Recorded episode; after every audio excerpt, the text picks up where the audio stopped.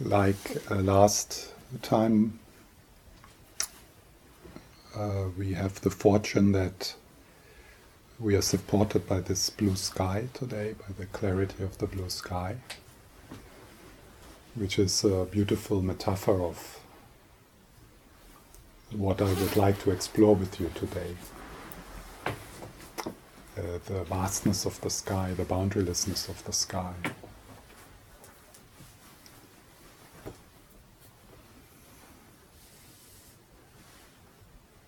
So, one way when we sit here, allowing this moment to be what it is, giving yourself the space to be who you are,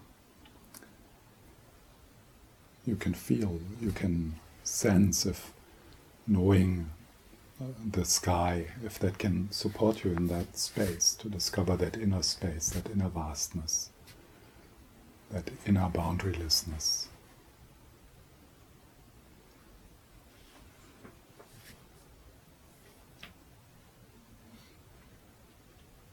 I started this series um, with a quote by His Holiness the Dalai Lama from a book called The Heart of Meditation. And in that book, uh, His Holiness says that there's one experience which is the foundation of all the Tibetan Buddhist lineages.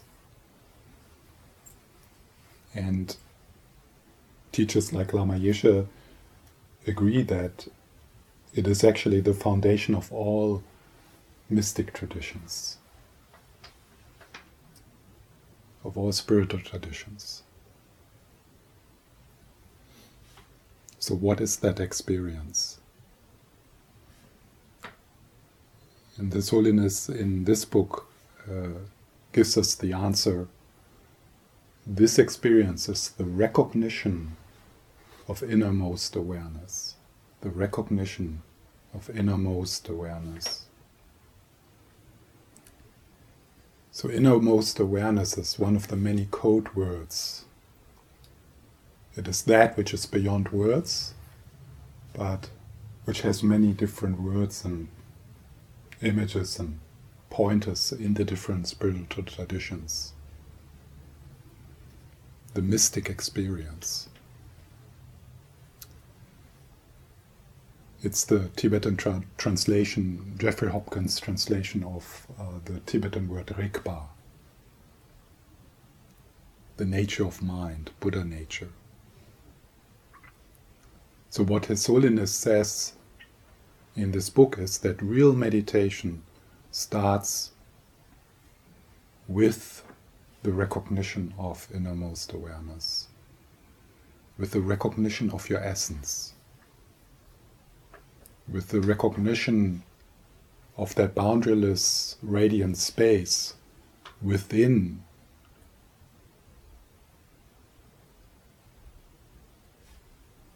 Within how to say that? That space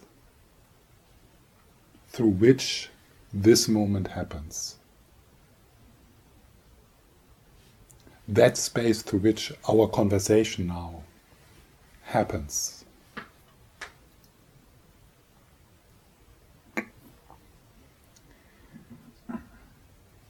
So that space is sometimes called Buddha nature, and Buddha nature is an immense capacity, it's an immense potential. Basically, it is a potential of love. And here, love in the in in the deepest sense, love which is also wisdom.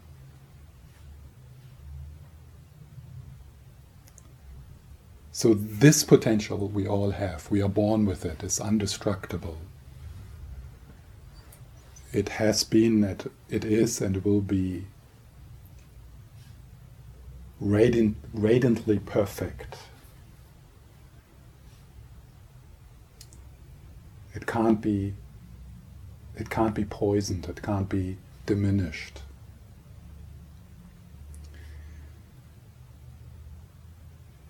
So there is some Buddhist tradition, some spiritual paths who say now this is like a seed which which we need to nurture, which we need to facilitate. So there's training, there's steps. We are not yet that. We have the potential, yes, but it's a long time to go. The tantric view is different. The tantric view says that potential is like a SIM card, which has completely the capacity already. You don't need to add something to the SIM card. It's completely able to connect with the internet. I mean, now we're talking about a really huge internet.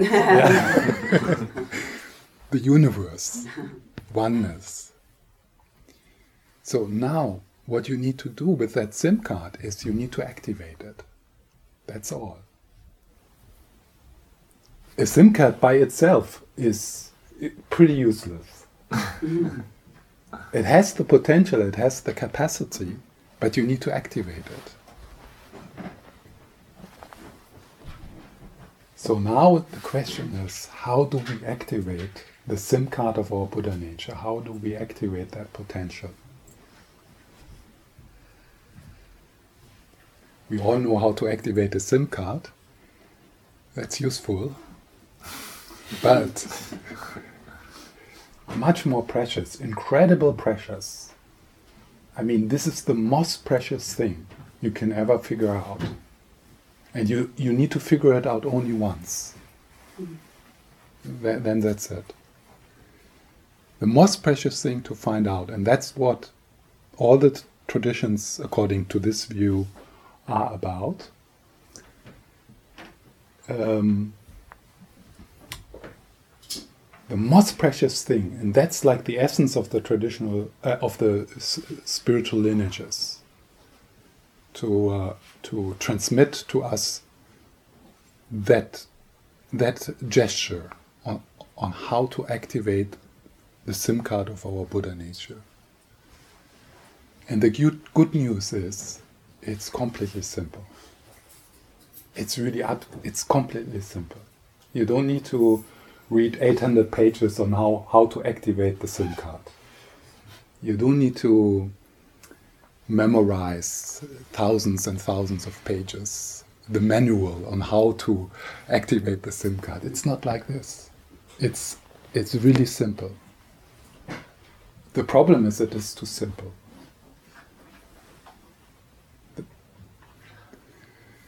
So how do you recognize, how do you activate the SIM card of your Buddha nature is through a very simple gesture and that is to, through recognizing it. That's all. To recognize it.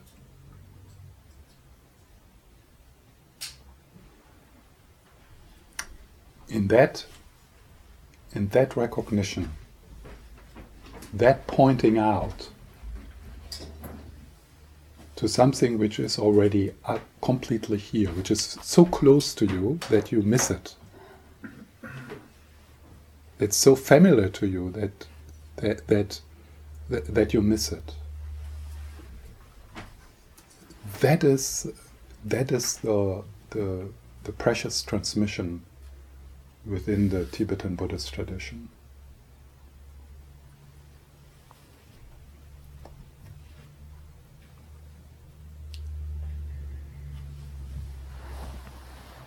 and it's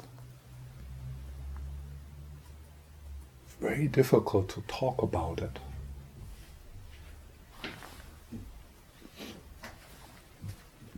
Every word, every instruction is already too complicated.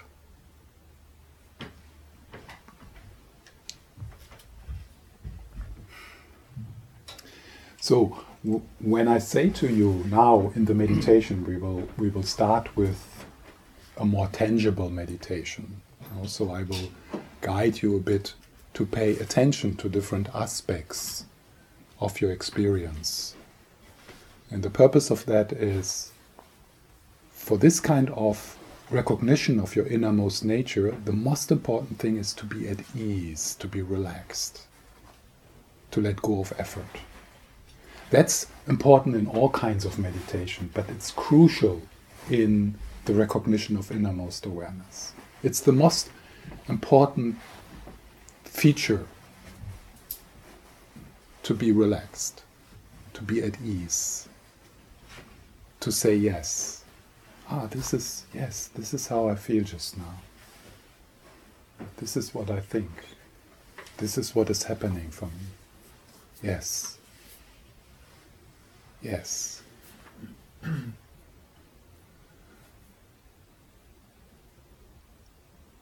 so, when I say to you, oh, pay attention to the belly, pay attention to the breath, then it's quite easy for us because somehow we have a sense of what it means to pay attention. We don't really know how to do it, but we can do it.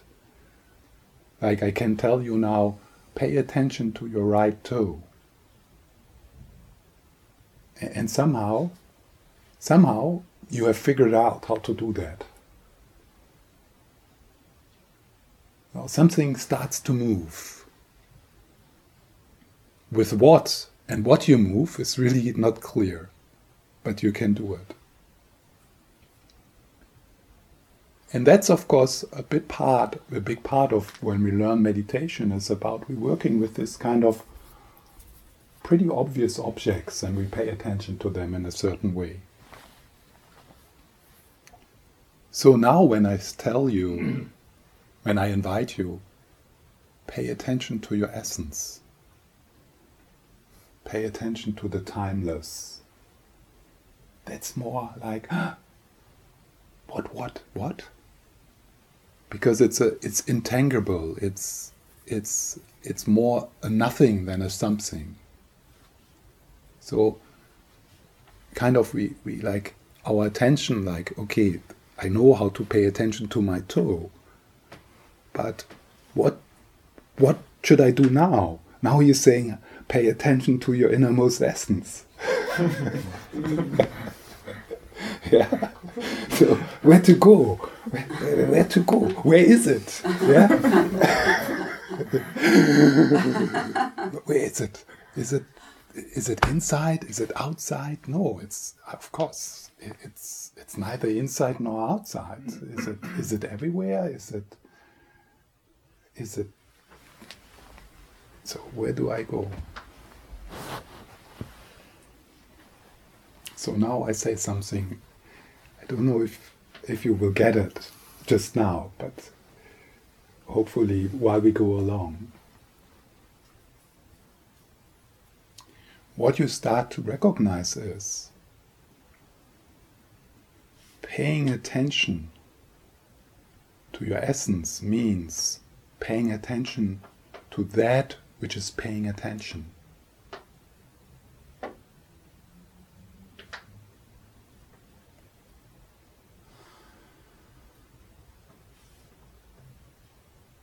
You pay attention to attention itself. You, you pay attention to the capacity from where the attention comes from.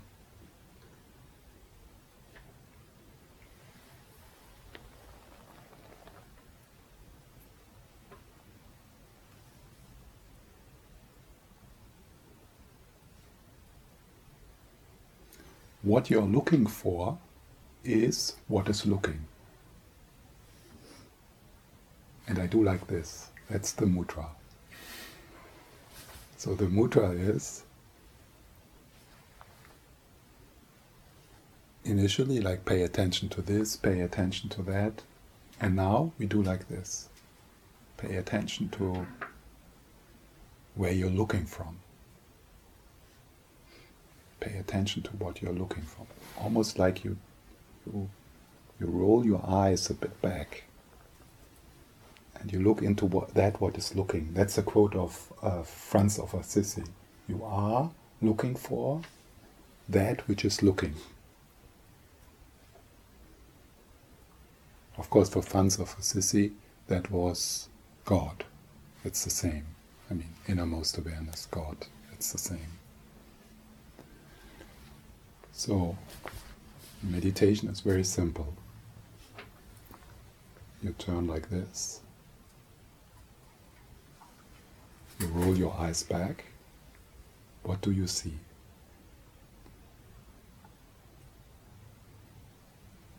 nothing.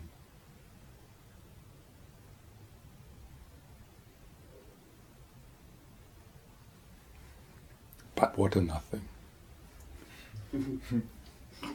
nobody ever, nobody ever regretted to look into that nothing.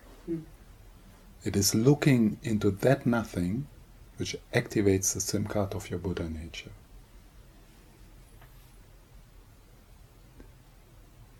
I will say a bit more about that nothing later.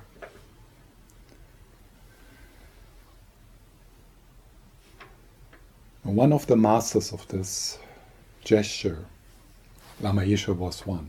So if you Google Mahamudra and Lama Yeshe, you will find this wonderful talk he gives about exactly that. And he does like this. He, may, he does like this. Okay. You search outside. Where is, where is heaven? Where is innermost awareness? Where is, where is peace? And then he does like this. And then you look, you look back. Where are you looking from? That's where the peace is. So, but one of the masters is called Tulku Urgyen Rinpoche. Maybe you have heard the name because his son is very active and present here in Denmark, Nyima Rinpoche. So what he says is, in one of his books, is As It Is, it's called. He says, recognizing your innermost awareness in that is a complete practice. You don't need to do anything else because it is activating your SIM card. You don't need to develop compassion or generosity or stuff like that because that's part of your SIM card. How do you activate the SIM card? Through recognition. That's all.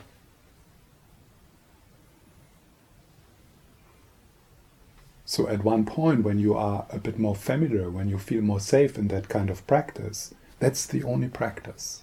That's the only commitment. With that, you, you keep all your commitments. Or no, maybe you have like kind of commitments with tantric practice or something like that. With that, you you keep all your commitments, all your vows.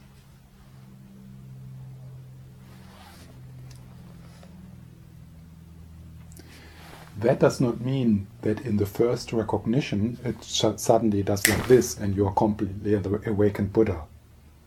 Yeah? That's not like this. It is like recognizing, recognizing, recognizing again and again. Short moments, repeated again and again until they become continuous in about 10 million years.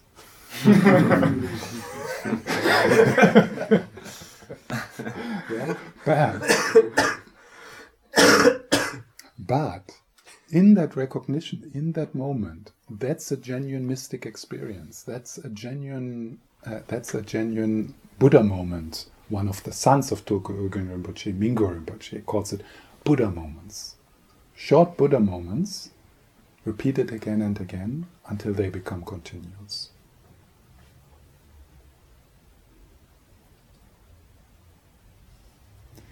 So the practice here is actually mini meditations throughout the day as much as possible. So, mini meditation means oh, anxiety, uh, uh, stress, uh, awareness of breath, and then the meditation, mini meditation is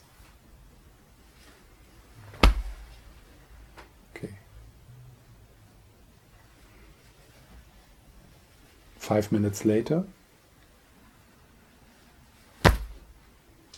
half an hour later,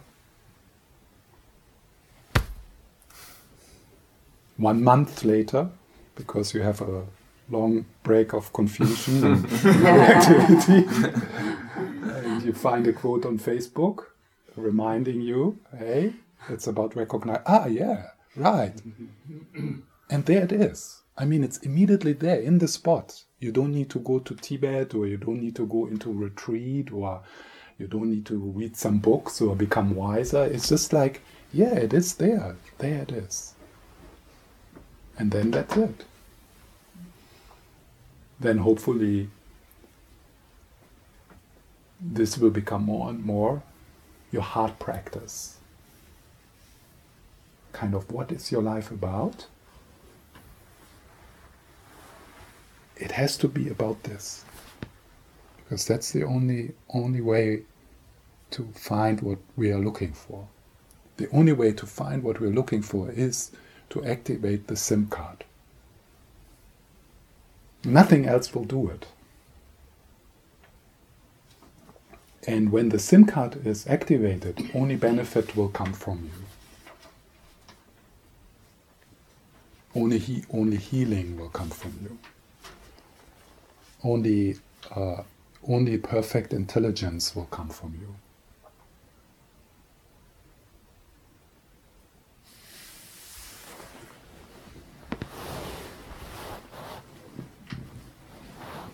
Okay. That was a lot of talking about something you can't talk about. So let's um, sit in the aftermath of this. And maybe you can just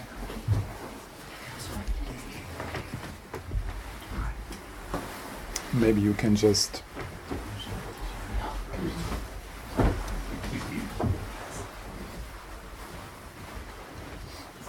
know, without thinking, you gotta know.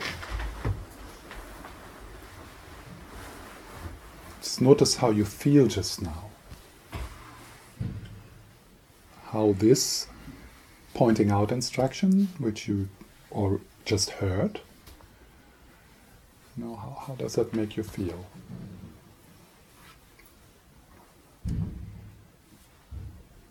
So if you want to close your eyes, you can also sit with open eyes. You adjust your posture a bit, so you sit without rigidity, without putting yourself into a straitjacket.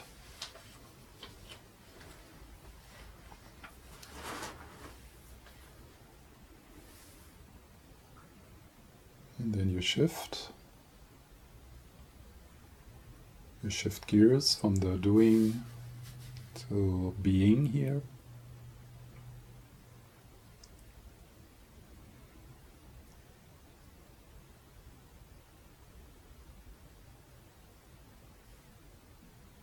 And part of that shift is that you have a sense of shifting from the head, from being identified with the thinking, to shift your sense of identity into the body,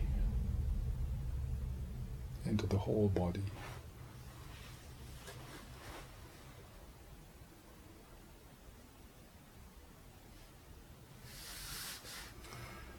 So I invite you with the next in breath to slide with your intention, with your attention into down, down, down into your feet.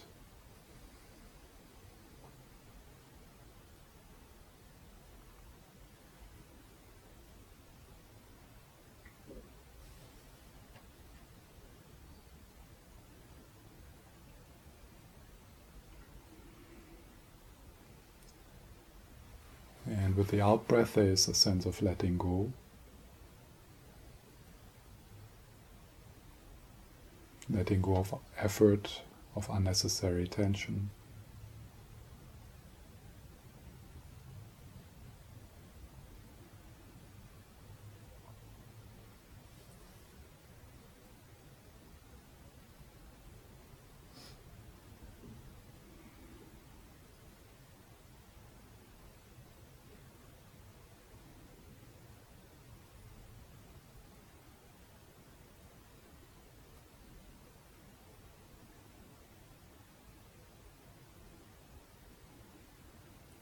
So, with the in breath, befriending your own energy,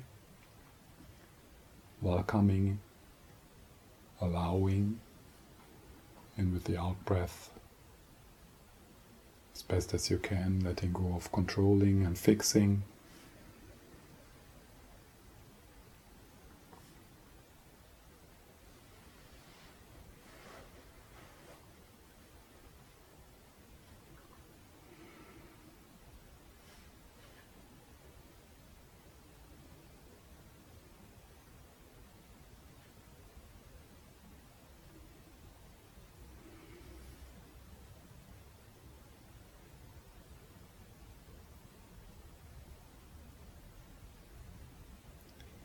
And then, how's your belly?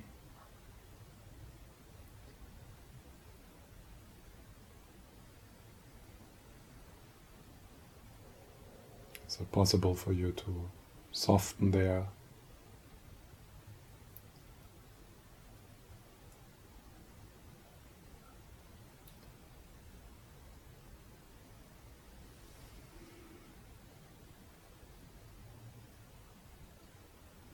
Of course, thoughts don't stop, and that's okay. But they become less important.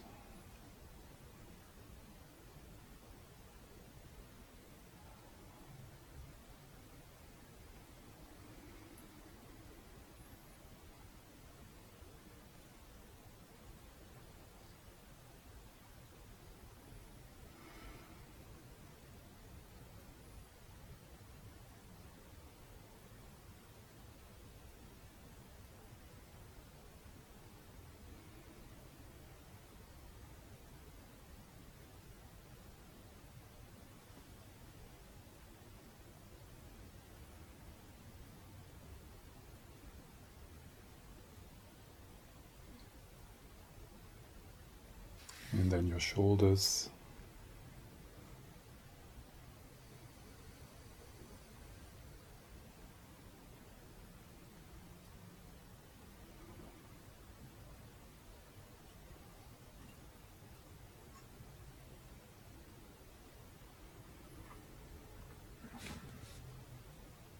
And then from the shoulders you slide into your hands, noticing the aliveness in your hands.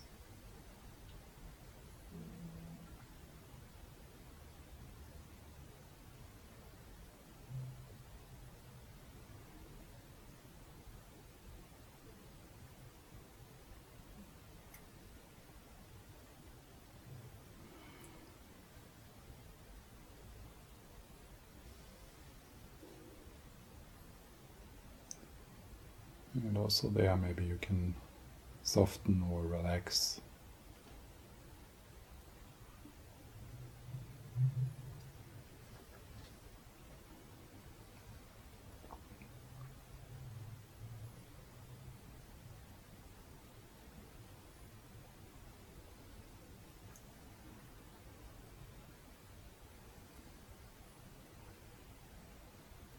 And then with the next in breath, you notice your face.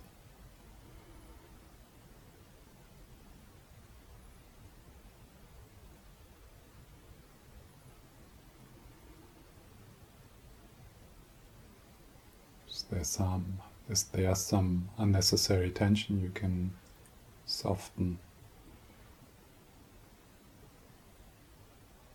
around the eyebrows and the forehead?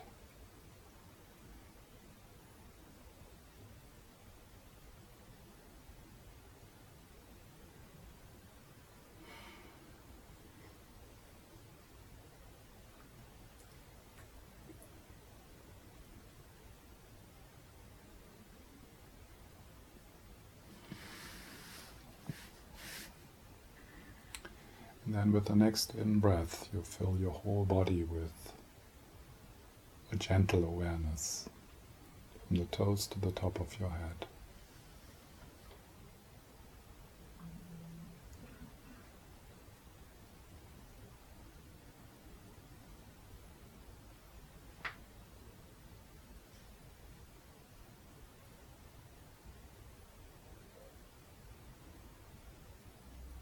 As if the whole body is breathing.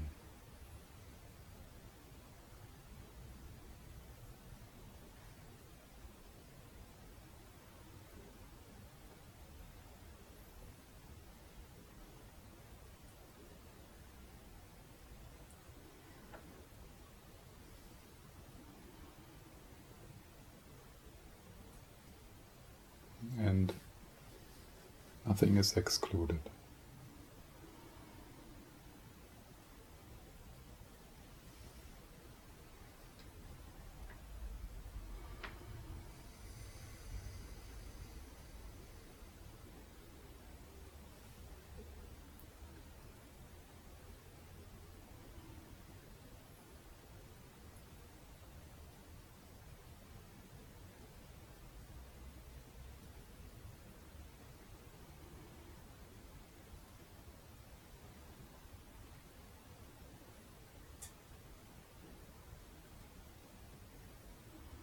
Then, if it makes sense to you and it feels good for you, then I invite you to feel the presence of the Dalai Lama or Lama Yeshe or Jesus or another mentor or teacher alive or not alive. Feel that as if they step into this room, it could be also more than one.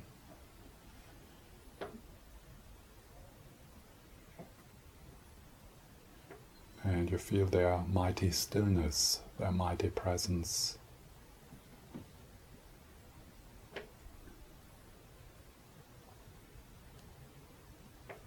And you allow yourself to feel that within your whole body, from the toes to the top of your head, like sitting in the sun.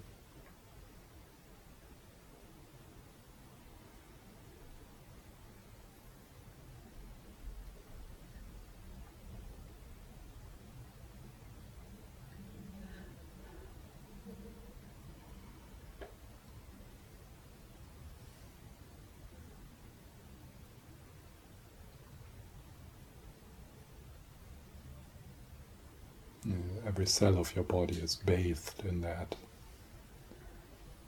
wisdom love.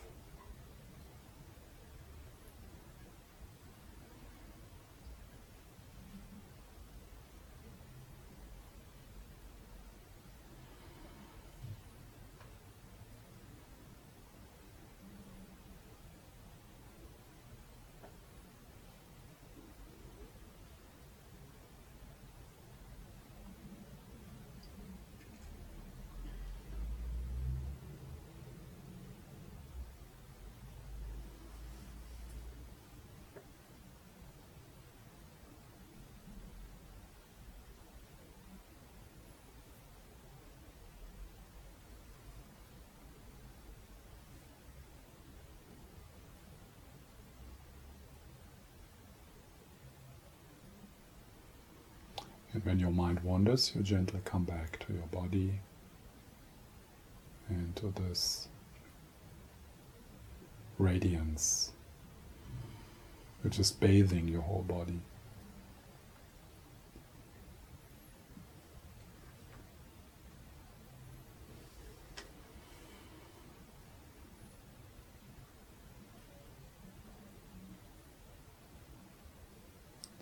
And if there's some discomfort or some struggle, what we explore is if you bring it into that radiance.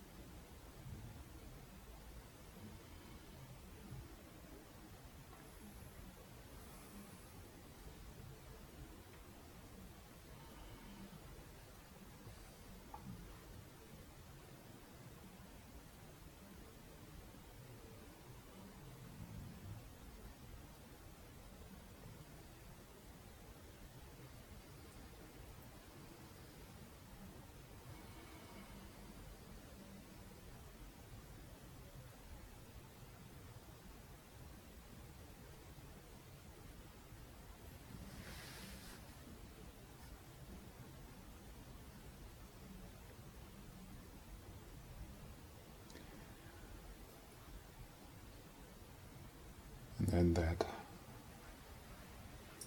person dissolves into light, fills your body, every cell of your body.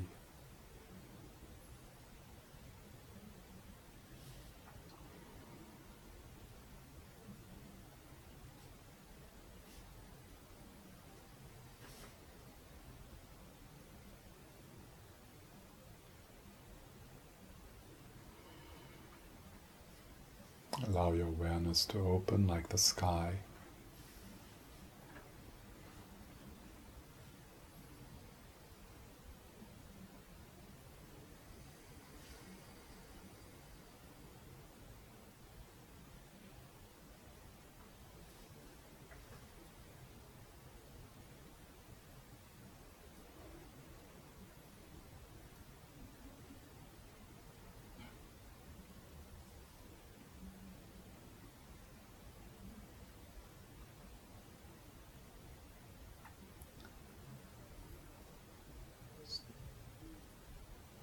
There's the sounds and the thoughts and the sensations, the breath, this voice.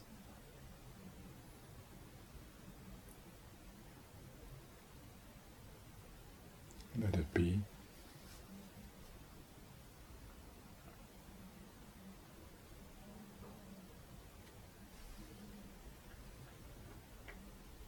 You sense that there's something else, something which is not moving? A presence we share, a stillness surrounding and underlying and pervading your experience, like the sky.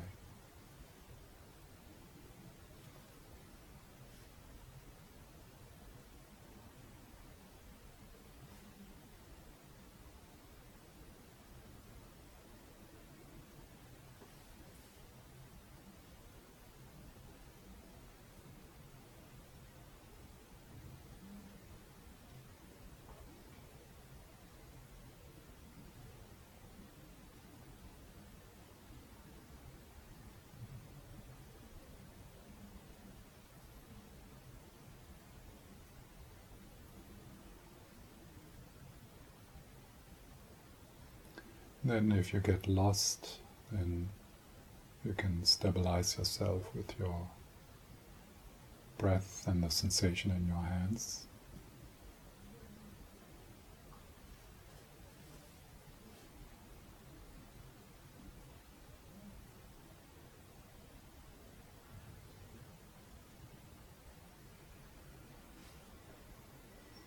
And then, if possible, you turn to the vastness again to your own vastness.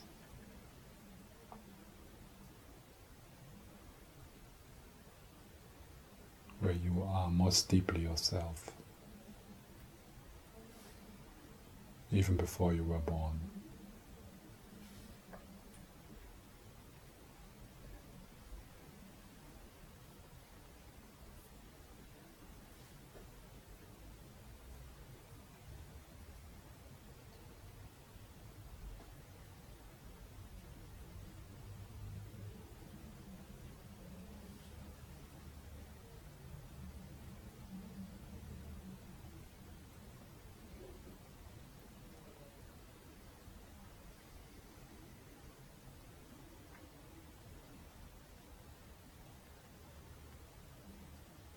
Listen.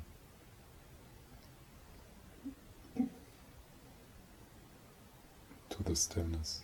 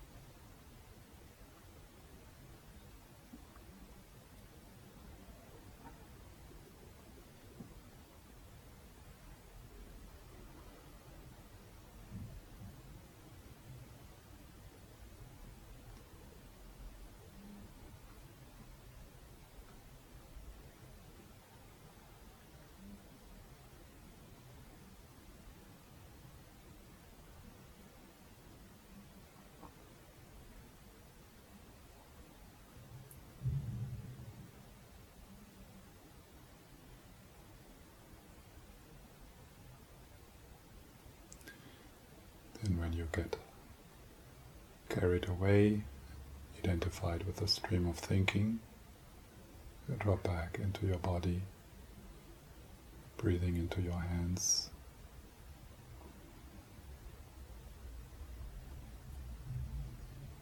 But then look beneath, beyond the sensation in your hands, into the vastness.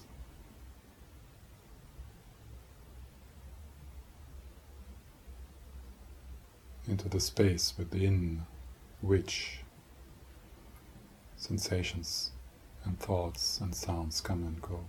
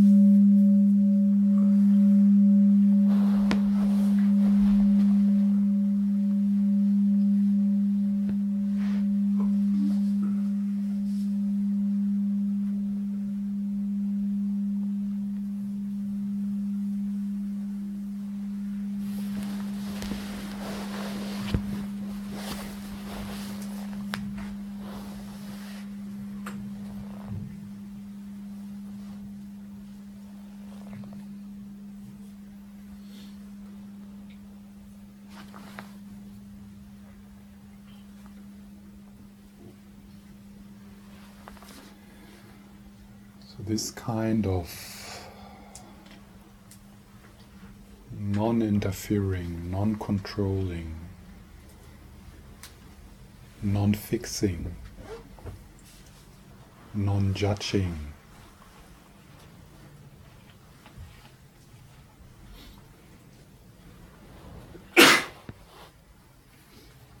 This kind of meditation is called uh, sometimes non meditation or effortless meditation. Shamatha without object, settling the mind in its natural state. So it, it has different names. I'm just saying that so in case you think, wow, why do I say it? Maybe it makes us a bit more confident to know that it has a name and that it is actually a practice. because we might think, yeah, but that's what I always do when I go to the beach. I just sit there and I, uh, and yeah, that's exactly it. That's exactly what you already do when you go to the summer house and you relax and you sit by the beach and you allow this moment to be what it is. So we might have this idea that uh, recognizing the deepest truth has something to do with effort or stages or so to let go of that and to trust the practice of doing nothing. And sometimes it helps to give the doing nothing a bit more like a spiritual uh, label. Maybe even the Sanskrit, you know, like.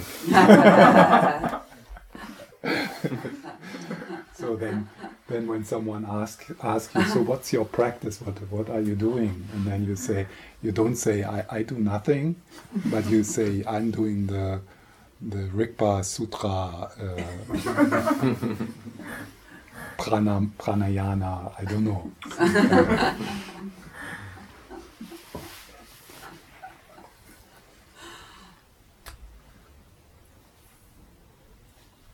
And of course, as we did in this meditation, also it makes sense to have a combination of both, depending on where you are and uh, depending where, for you, the most, uh, the most, the opening is happening.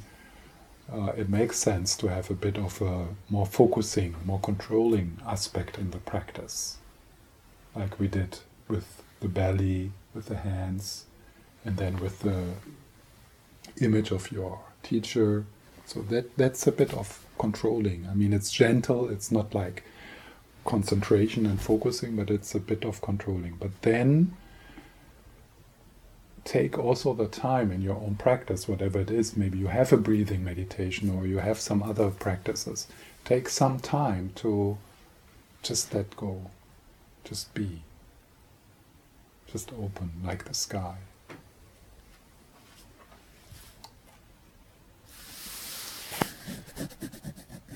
So, activating the SIM card.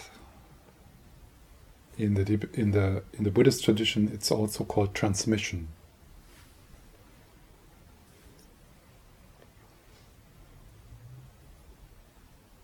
This transmission happens in relationship. Somehow.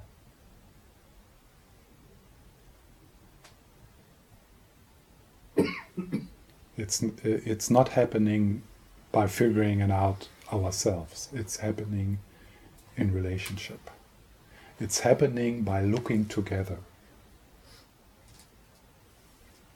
And, and, and, looking together does not mean that you need to look with the most enlightened person in the world.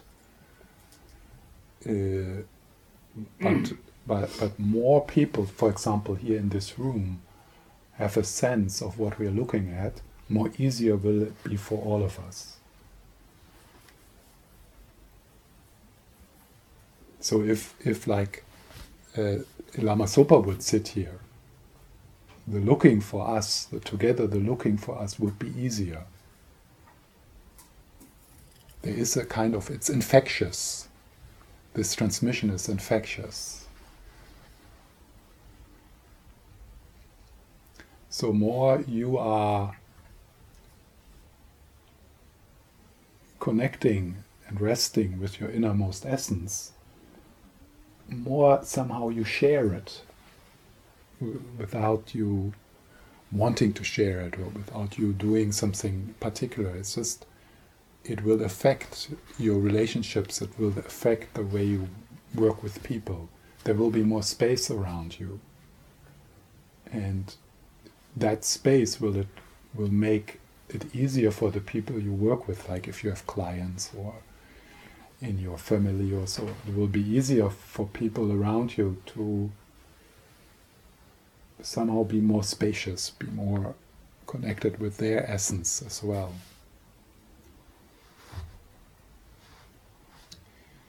So this transmission happens through different different means, different channels. And what is important for you is that you find the pointers, the people, the places, the videos, the books, the activities which uh, for you support you in connecting with peace, connecting with that unconditioned love. It can be it can be transmitted through touch. It it can be transmitted through words, you know, just words words like space. Words words like the sky.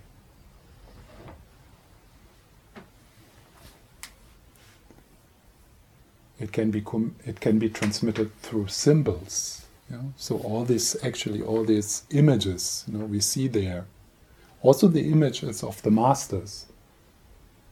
They are symbols of innermost awareness. And when we uh, when we meet these symbols, when we allow them to be in our life, they they become like mirrors. They mirror back to us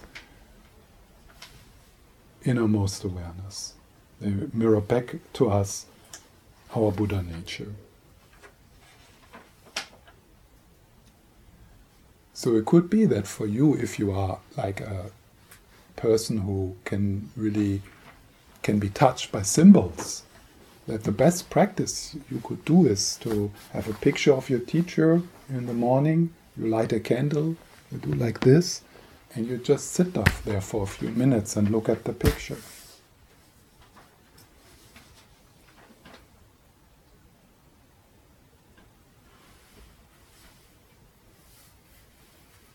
Seek, seek these masters out also, you know, like when they come to Copenhagen. That does not mean that you need to become a follower or join the club or something, but uh, what we are talking here, what is being recognized, is very is, is very intangible, very subtle. But you have the capacity to get to know it, to to familiarize yourself with it, with it. Yeah, I don't know when I say it, I don't know what I'm talking about, and that's very good. I don't I don't know what it is,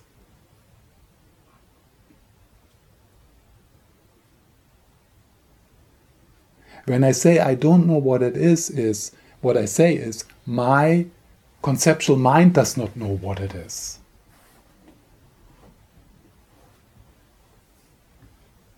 So, what is it what knows what it is? What knows what it is is innermost awareness itself, because it's only innermost awareness which can recognize innermost awareness.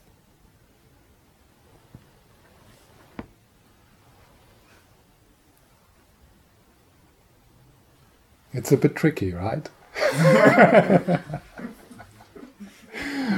because we are so, uh, I mean, we are so hypnotized by this uh, sense that the only way to grasp something, the only way to know something, to the only one, the only thing to have something is when we have understood it through our conceptual mind. So it's a bit of a mystery.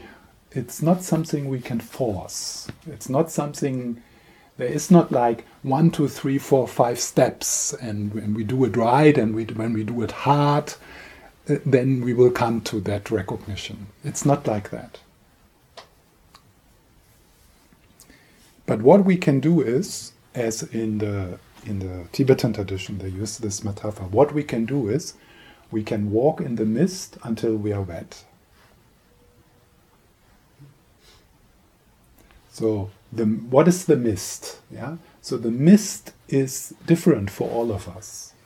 So the mist is uh, coming here, for example, just sitting here, just just being here. Yeah. And maybe some of you, after a day like this, you go home, and on the way home, you feel ah something is different. I don't know what it is, but definitely some, it's not like I'm going now and I will post on Facebook that I experience incredible bliss or something, but something is different. I don't know what it is. Strange.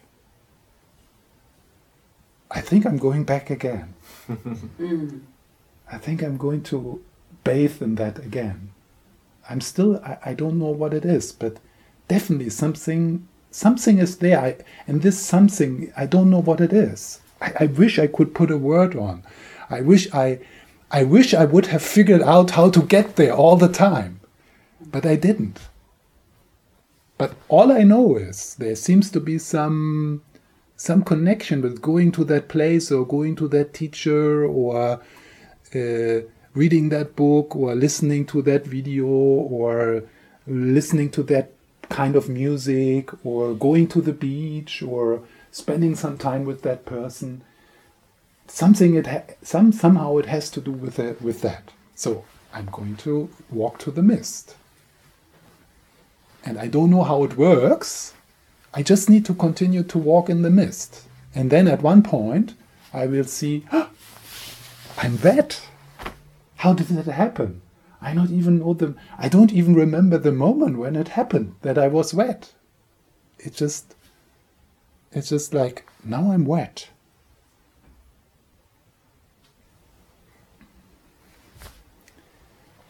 So the, this kind of maybe secret dream of uh, that there will this that, that, there will be this one activation of the SIM card and then boom, like Eckhart Tolle, Byron Katie style, you know, like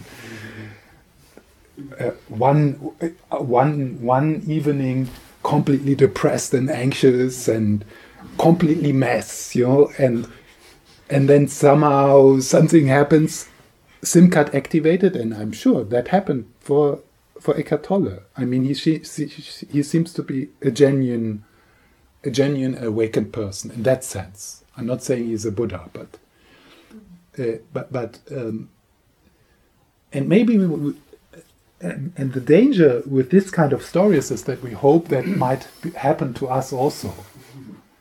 But this is exceptional. Maybe in the future it will happen more often, I don't know. But I think for us it is more this process of walking in the mist until we are wet.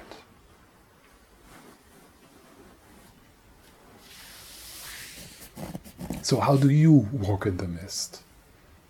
And can you prioritize this more?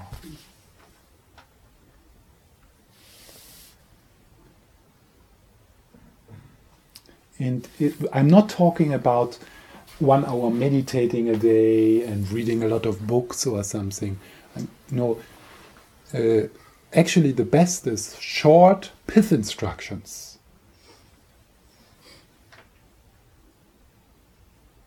Like short, you know, short, you know, befriend on Facebook or like all the pages of the Dzogchen and Mahamudra masters and the pages who post, you know, Advaita Vedanta and Satsang and non-dual teachings.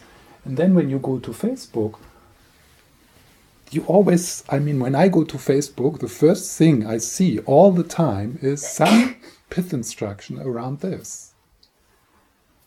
And then I pause. Ah, yeah. Whew. There it is. I don't know what it is. I thought I'd have lost it. But what did I lose? I don't know what it is. Ah, there it is.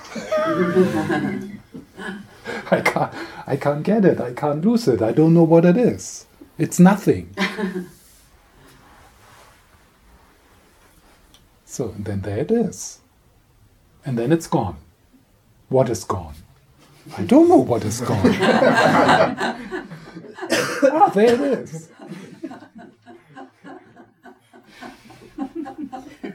so that's short moments repeated again and again. And then, of course, I, I, I, get reactive and I mess it up and I fail and uh, I get, and then, yeah, and then, but then there's maybe the instruction oh, who is, who is it who is confused? Ah, yeah, who is it? Who is it who is confused? I have no idea. Definitely, confusion happens there's movement. But I can't find I can't find myself. I don't know what it is. I don't know what it is, what is experiencing the confusion.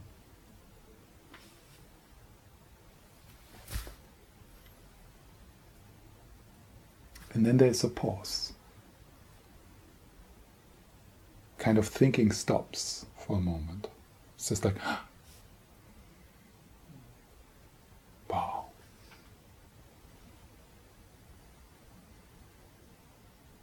And then you rest there.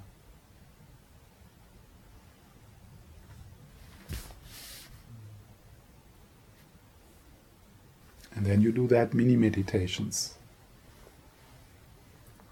It's called the 10 seconds enlightenment meditation. And you find and and there is not the one instruction the one like the one gesture the one symbol the one video which works all the time forever.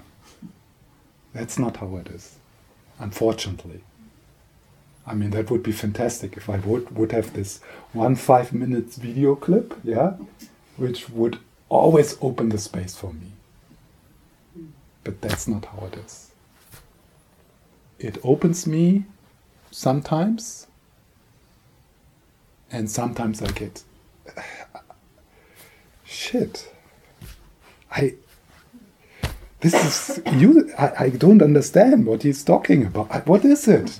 I, I it, it's it's yeah. So what is it? Oh, yeah, it. I don't know what it is.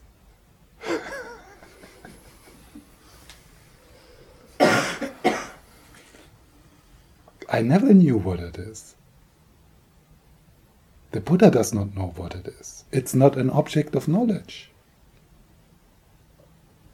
It's not an object at all.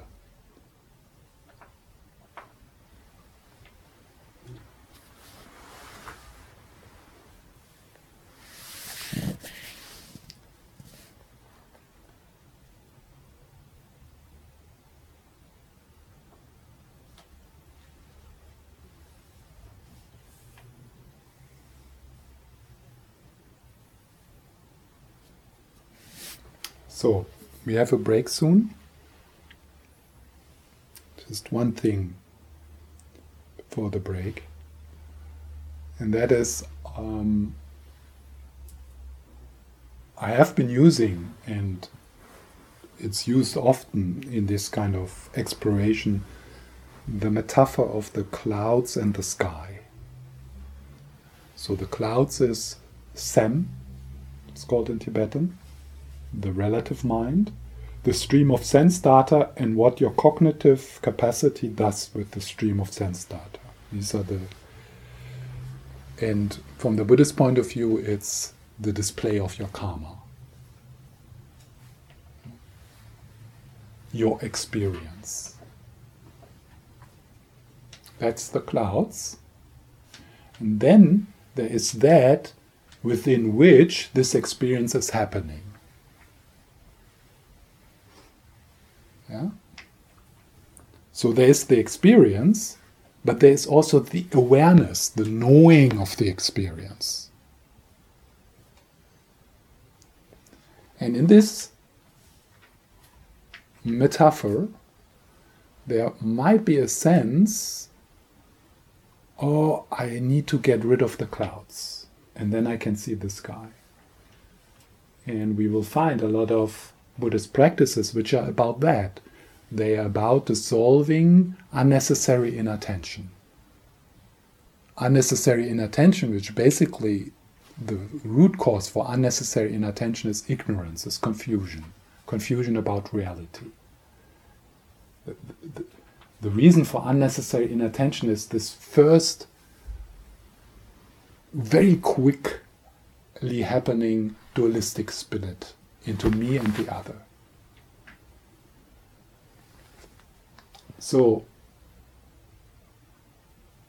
and from there, all other unnecessary, all what is called klesha, all other kleshas arises from that basic dualistic split, me and the other, which is a conceptual thing which we do, which we put into the into oneness. So we put into oneness that split, the dualistic split, I and the other. And from there, all fear arises, all tension arises, all klesha arises anger, attachment, jealousy, pride.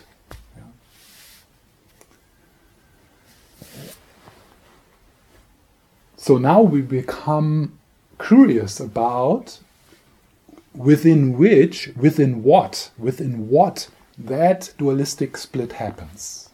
What is aware of that dualistic split? What is aware of the kleshas? And there can be a sense of, and that's what we learn in a lot of Buddhist practices, you need to dissolve the kleshas. They are bad.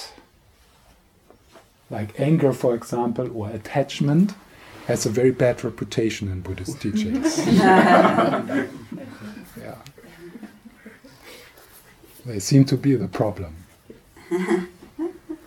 and once you have dissolved your kleshas, once you dissolved your anger, once you dissolved your attachment, then you are the sky can reveal itself and yeah so and of course there's a lot of value in this kind of practice and while we are walking through the mist i think we need to kind of continue to do some of those practices also but we need to be aware that they are provisional. And this could be body work or therapy or tonglen or uh, loving kindness meditation. It doesn't matter what, what it is. You know, what works is good. Yeah? But we have to be aware that these practices are provisional. So now, and pointing out instruction is, or this transmission is, the invitation to notice that even while you're still working with your kleshas, while you're still dissolving the clouds, the sky is already there. So you have a little, a little bit of break of the trauma work and the, you know, figuring out your childhood and accumulating merit and purifying. You have like a break because you feel, oh, wow, yeah, oh, there's still so much clouds, but you know the sky is there, so you have a bit of a break. So there is another perspective on this, and that is to explore the possibility that what we are what we want to recognize innermost awareness is actually to be found within the movement, within the klesha, within the anger, within the attachment. So, in that view, anger and attachment are seen as kind of radiation of innermost awareness, like a wave coming out of the ocean remains to be in the water in the in the nature of water. So the same, every anger, every attachment, every experience remains in the nature of innermost awareness. It's a kind of a bit of a different frequency of innermost awareness. And one of the images uh, His Holiness uses uh, is uh, the image of water and ice. So, water, innermost awareness. Now you have ice. Imagine, like, oh, you are so thirsty, and you are in, a, in, in, the, in, the, in the desert, and there's a huge block of ice. And you think, wow, water, water, I need to have water. Where's the water? You know, this is ice. Yeah, so it can't be there. So you look around. Yeah, you run around in, in the desert and you get lost. you look somewhere else instead of waiting a few moments and, and staring at the eyes. because you, you have realized that the water you're looking for, the water of life, that which will really quench your thirst, and that's the only thing which will really quench your thirst is innermost awareness, is right there in the eyes. So, and this is from this book, uh, The Heart of Meditation, from His Holiness. He says, No matter what kind of consciousness we might consider, so he says, no matter what kind of consciousness we might uh, consider, what he might, what he means with it, basically, no matter what, what kind of experience you consider, because each experience you have is an experience within consciousness. This is an important insight. We will reflect on that after the break. Whatever you experience, you experience within consciousness. That's the only way to experience anything. Yeah? So he's, and he says, no matter what. So this is really like inclusive. He's not saying, yeah, most of our experience. Yeah, like, yeah, but no, really intense hatred and really intense desire, no. He's not saying that. He says, no matter no matter what kind of consciousness we might consider, the clear light of innermost awareness pervades it. The clear light of innermost awareness pervades it. So, the clear light of innermost awareness is one of the many code words of it. So, when I say it today, I mean it. Yeah, the, the thing I don't know what it is. Yeah, that, that's what it is. So innermost awareness is another code word for it. Ice, even when it is solid and very hard, and now for ice you can say anger, attachment, jealousy, sadness, depression, anxiety, but also joy, passion, laughter, eh, eh, so any any kind of experience ice, even when it is solid and very hard, and sometimes it feels like this, you know, it's so solid, so hard, like the depression, the anxiety, the the problem, the the trauma, the yeah, it seems to be so solid and hard and so real. So ice, even when it is solid and very hard, does not pass beyond the nature of water. It does not pass beyond the nature of water It remains to be in the nature of water. In the same way, no matter how tough or coarse conceptions might be, the place from which they dawn and the place in which they into which they vanish when we no, when we no longer think them does not pass beyond innermost awareness. So, ice comes from water, remains in the nature of water, and dissolves back into water.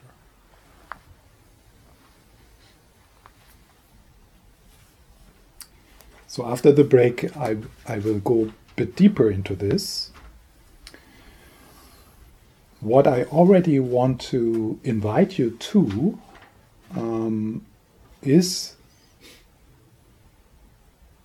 this possibility, this this really beautiful possibility that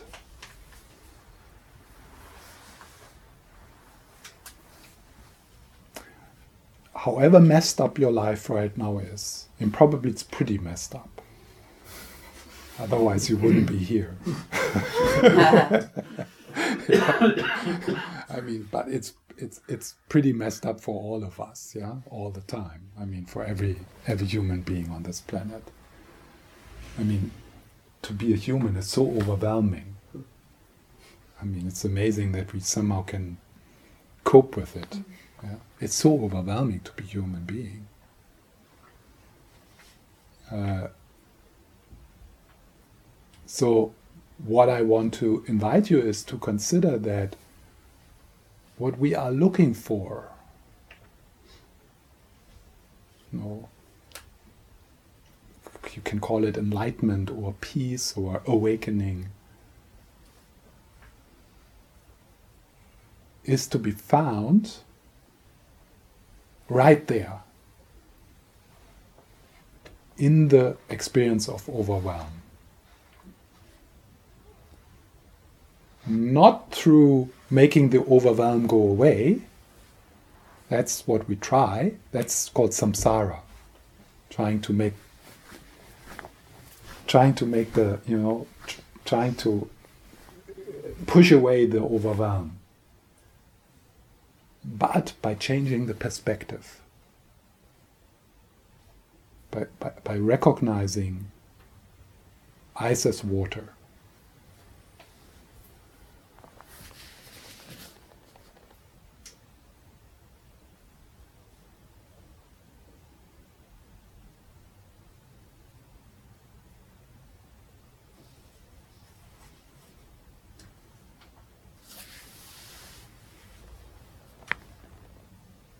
That is the view of the great perfection.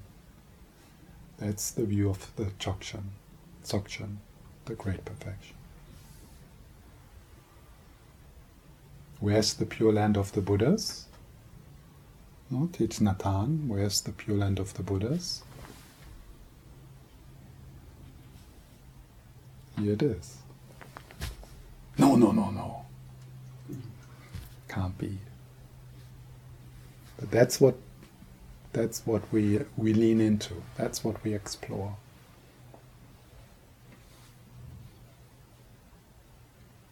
Where's heaven?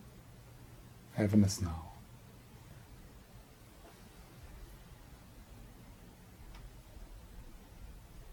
Not after the overwhelm has disappeared. Heaven is within the overwhelm.